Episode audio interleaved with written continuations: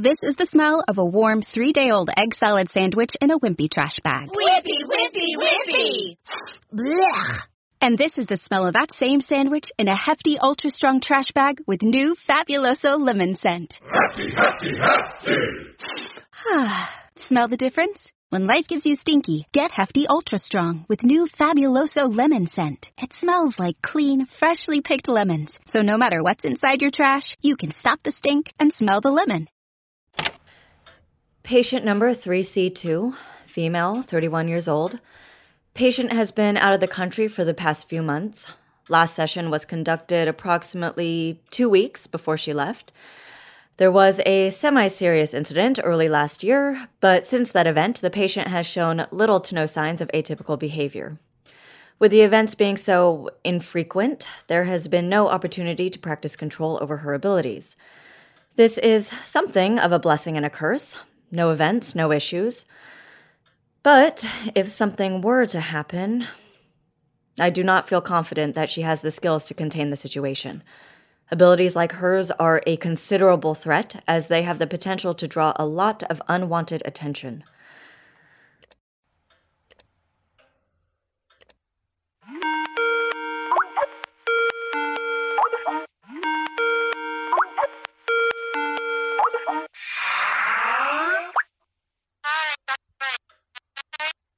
Melanie, I'm having some difficulty hearing you. I'm sorry, the connection is not very good. One sec. I'm only getting bits and pieces. Is this better at all? Yes, much clearer. Uh, sorry about that. The connection's really weak. Although, considering where we're staying, I guess I'm lucky to have internet at all. No problem. As long as you're somewhere you feel comfortable and safe. I'm fine. I'm in my hotel room. I see your style has changed up a bit. You like it? It's called an abaya. To be honest, it's it's really grown on me It takes the pressure off of deciding what to wear. It's been a little while since we've spoken. How are you doing? I'm fine. Dr. Bright, have you have you seen the headlines? No, about the dig? Not exactly. What are they about? I'd rather not talk about it. Okay. Why don't you tell me a little about what you've been doing? You seemed really excited about this job the last time I saw you. Okay, sure, yeah. Um, well, Dr. Travers asked me to join him when he got the email from his colleagues here. It was a huge honor to be considered. It's a really important project. They found a human finger bone. It's it's incredible really because it's over 80,000 years old. Early humans weren't supposed to have left Africa yet. It's too soon to tell, but this could change the entire dispersal theory. And this was just a third metacarpal too small to give us all the information we need, but if we found more, well, it would have changed a lot. Melanie, that's wonderful. You must be thrilled. I know you've worked really hard. Yeah. Yeah, it's helped. Well, it was a nice distraction. Was? Yes. Have you spoken to Becca since you left? Uh, no, we. It's definitely over. I'm very sorry to hear that. I know, technically, that it's for the best. I. I kind of knew early on that we had different feelings about, well, about, you know, having a child. Becca always said she wanted that too, but whenever I brought it up, she would just dodge the conversation. I think that's something that can't be reconciled. I've I've always wanted to be a mother. It's just it's always been inevitable for me. You know, raising a child, having those experiences. I can't imagine never having that. But at the same time, I don't want to do that alone, and if my partner doesn't want to do that, it's just as inevitable. You know, people that don't want to have children, I think that feeling is just as strong as the maternal instinct. One way or the other, you just, you know. You're right. It's hard to change someone's mind, especially over a decision that can so drastically change one's life. Right. There's no going back. So when we had that last fight, it was it was sad, sure, but we both knew how it was going to end. It's really hard to be looking at the person you love most in the entire world and and it hits you. The reality of it. In a perfect world, love is the only thing you need for a relationship to work. But this isn't a perfect world. Love is just one part of it. That's very true. That's a very logical way to look at it, Melanie. This trip has really helped. It came up at the right time. I didn't even find a new apartment. I just put my stuff in storage and got on the plane. I thought it'd be good to get out of town, bury myself in my work. I had a fresh start. Had?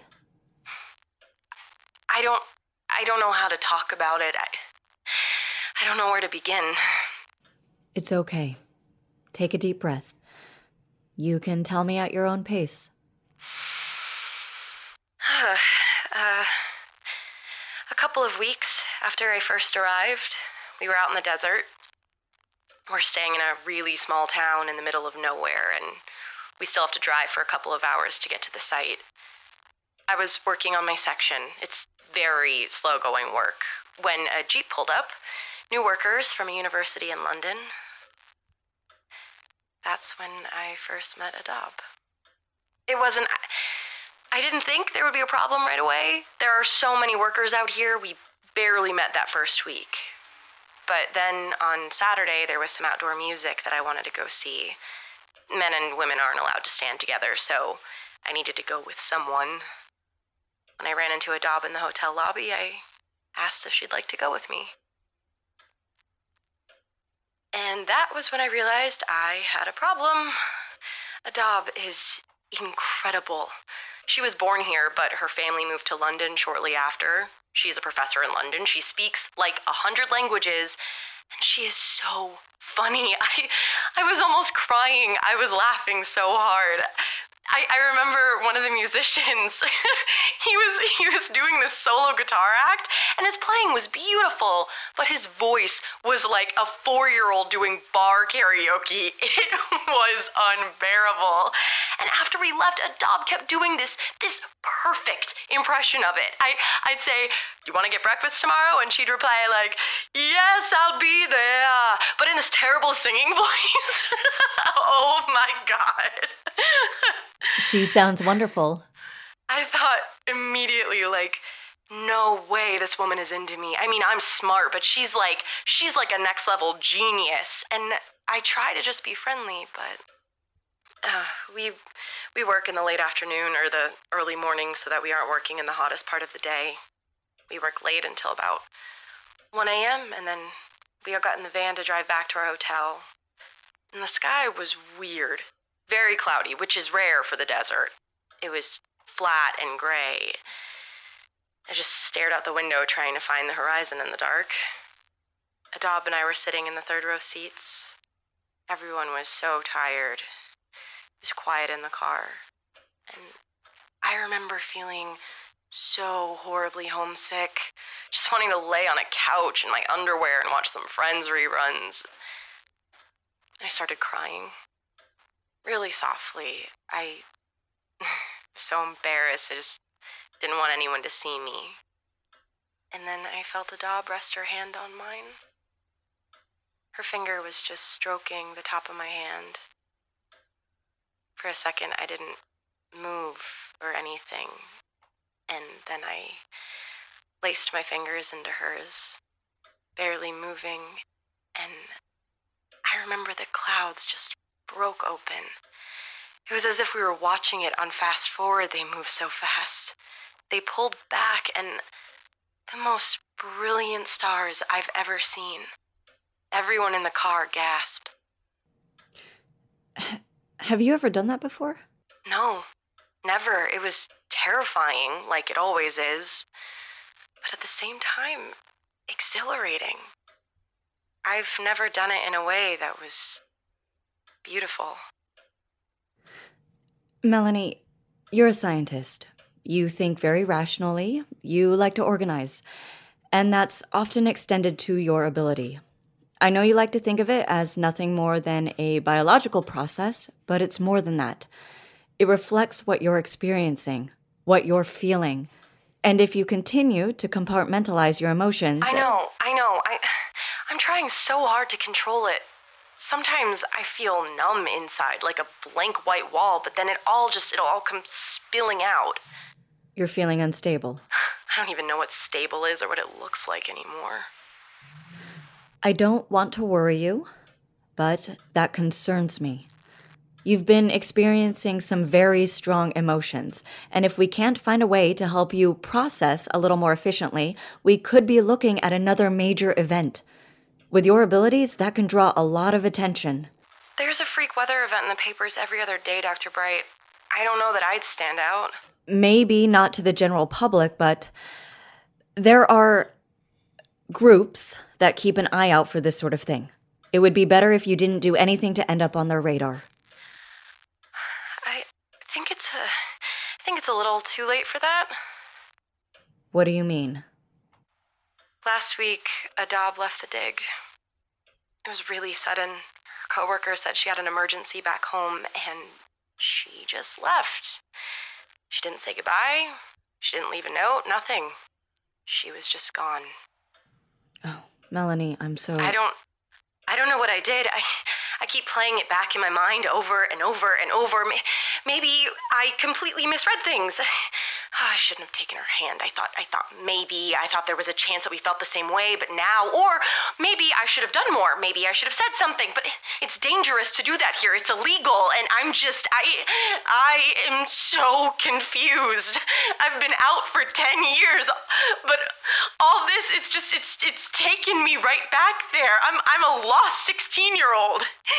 In high school, I couldn't be myself. I didn't know how to be. I didn't I didn't want to weird anyone out and I, I just tried so hard to fit in, and I was so scared and alone. And now, now I am a grown woman, and I am scared, and I'm alone, and I'm just.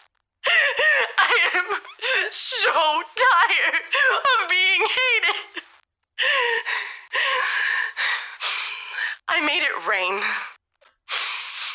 Country that gets maybe one day of rain in a year, and old Melanie Trent comes and floods the whole place. It didn't stop. It went on for days and days, and I just sat in the hotel with everyone staring out the window, whispering about what's going on and how could this be happening? Me. I'm how this could be happening. It's all ruined, of course. The site was totally destroyed. I, I flooded the entire place. The only thing I had left, and it's gone. Has it stopped at all? Oh, yeah. Oh, yeah, it stopped. I calmed myself down. I told everyone I was sick, and I locked myself in my hotel room. I just slept. After a couple of days, the rain cleared up. Dr. Travers was going out to assess the damage, and I wanted to go with to see if anything was salvageable after I. I could barely get out there.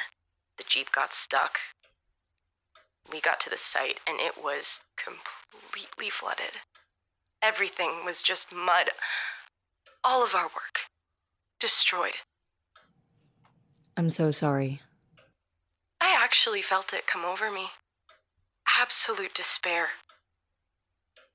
It's hard to feel sometimes, Dr. Bright. You can only hate yourself for so long before your brain decides to shut it off. You just turn it all off. Better to feel nothing than to feel like this. Someone threw a rock at the Jeep. Dr. Travers and I turned to look when I felt one hit me on the shoulder. I whirled around because I really thought someone was attacking us. I don't understand. Someone was at the site with you? No. It was hail. We ran back to the Jeep for cover, and the windshield was cracking. Dr. Travers couldn't see anything. We barely made it back to the hotel. I haven't been back. I I can't. I can't go back. I'll just I'll make things worse. The site, Becca, everything is better off without me. Melanie, these thoughts you're having are very common. A lot of people with similar conditions feel and think this way, but you are in a very unique position. For most people, these thoughts, as terrible as they are, are all in their head. For you, these thoughts are manifesting in your physical space, but I want you to remember something. They are still in your head. How could you say that? How could you say everything I'm experiencing isn't real? The feelings are real. The pain is real. But these thoughts are lying to you. Dr. Travers, your colleagues, they asked you to come on this trip because they value your intellect, your experience, and your passion. You and Becca had to make a very difficult decision, and it had nothing to do with her love for you. I don't know who I really am, what I've done. You are not your ability. Your worth is not measured by it.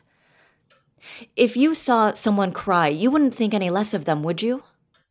No. Your ability is just an extension of your emotion. And it's healthy to cry sometimes.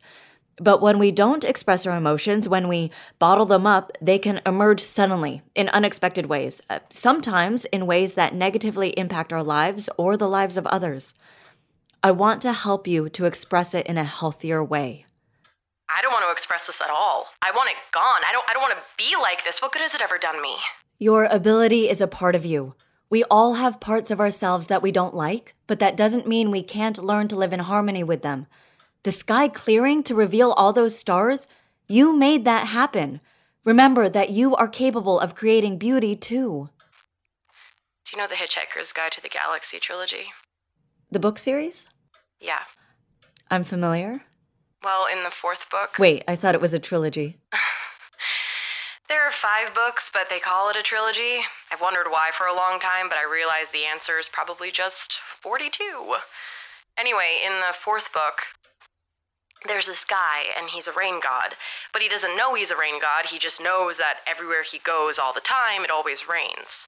And once everyone finds out he's a rain god, resorts and stuff start paying him to stay away, you know, to keep the bad weather away. Well, that's not exactly what I meant. I know. But it's an interesting idea. I guess the best thing I can do for the dig is to stay away right now.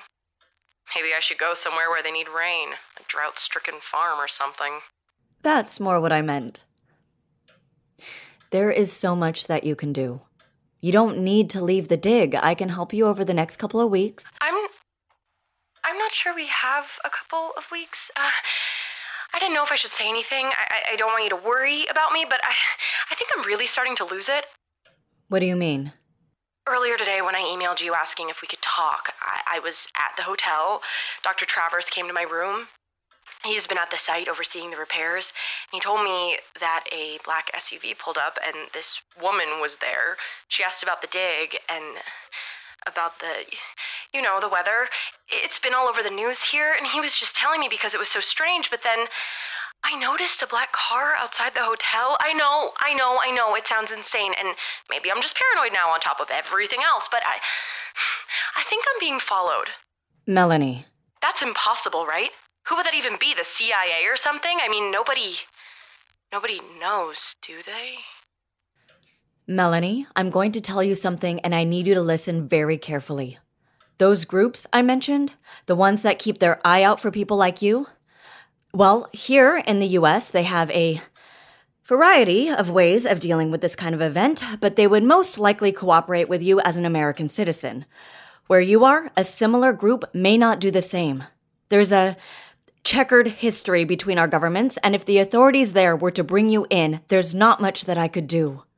What are you talking about? What's going on? Will you follow my instructions?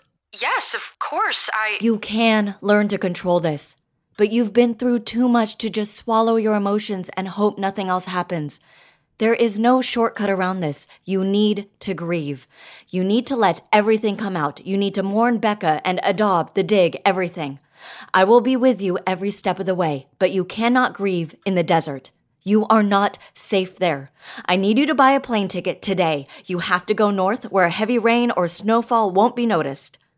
Um, okay. I mean, I, I have a friend in Moscow, an old professor. I could get a flight. No, not Russia. That's the last place you want to be. I wouldn't be surprised if you were already on the FSB's radar. I would recommend Greenland or perhaps Alaska. Somewhere you can feel everything you need to, where the outcome will not be noticed and the governments are more lax. Have Dr. Travers drive you to the airport and do not tell him where you're going. Do you understand? Yes. As soon as you land, you call me. I don't care what time it is, I'll be waiting for your call. Dr. Bright, what is going on? Buy the ticket now and call me when you land. Okay. I'll talk to you in a few hours. The situation has somewhat escalated for patient number 3B2. The lack of control I was concerned about has become an imminent threat. It seems that she has been classified as an exposure risk. This is, of course, dangerous for the atypical community at large, but I'm more presently concerned with Melanie's personal safety. I am dedicated to further treatment and will be conducting more frequent sessions. I may also need to invest in a good winter coat. It looks like I may be making a trip north in the near future.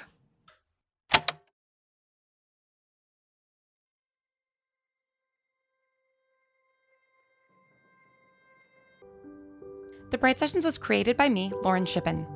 Julia Morizawa is the voice of Dr. Bright, and Shelby Young was the voice of Melanie. This episode was written and directed by Anna Lore and edited by myself. It was sound designed by Misha Stanton, and all of our music is composed and performed by Evan Cunningham. Our psychological consultant is Elizabeth Laird. If you'd like to support the Bright Sessions and help us make more podcasts, you can become a patron at patreon.com slash the Bright Sessions. Next month, our patrons will be getting a bonus bonus episode, so now is the perfect time to join our strange and unusual family. The next main bonus episode will be coming out on September 17th. Until then, thanks for listening and stay strange.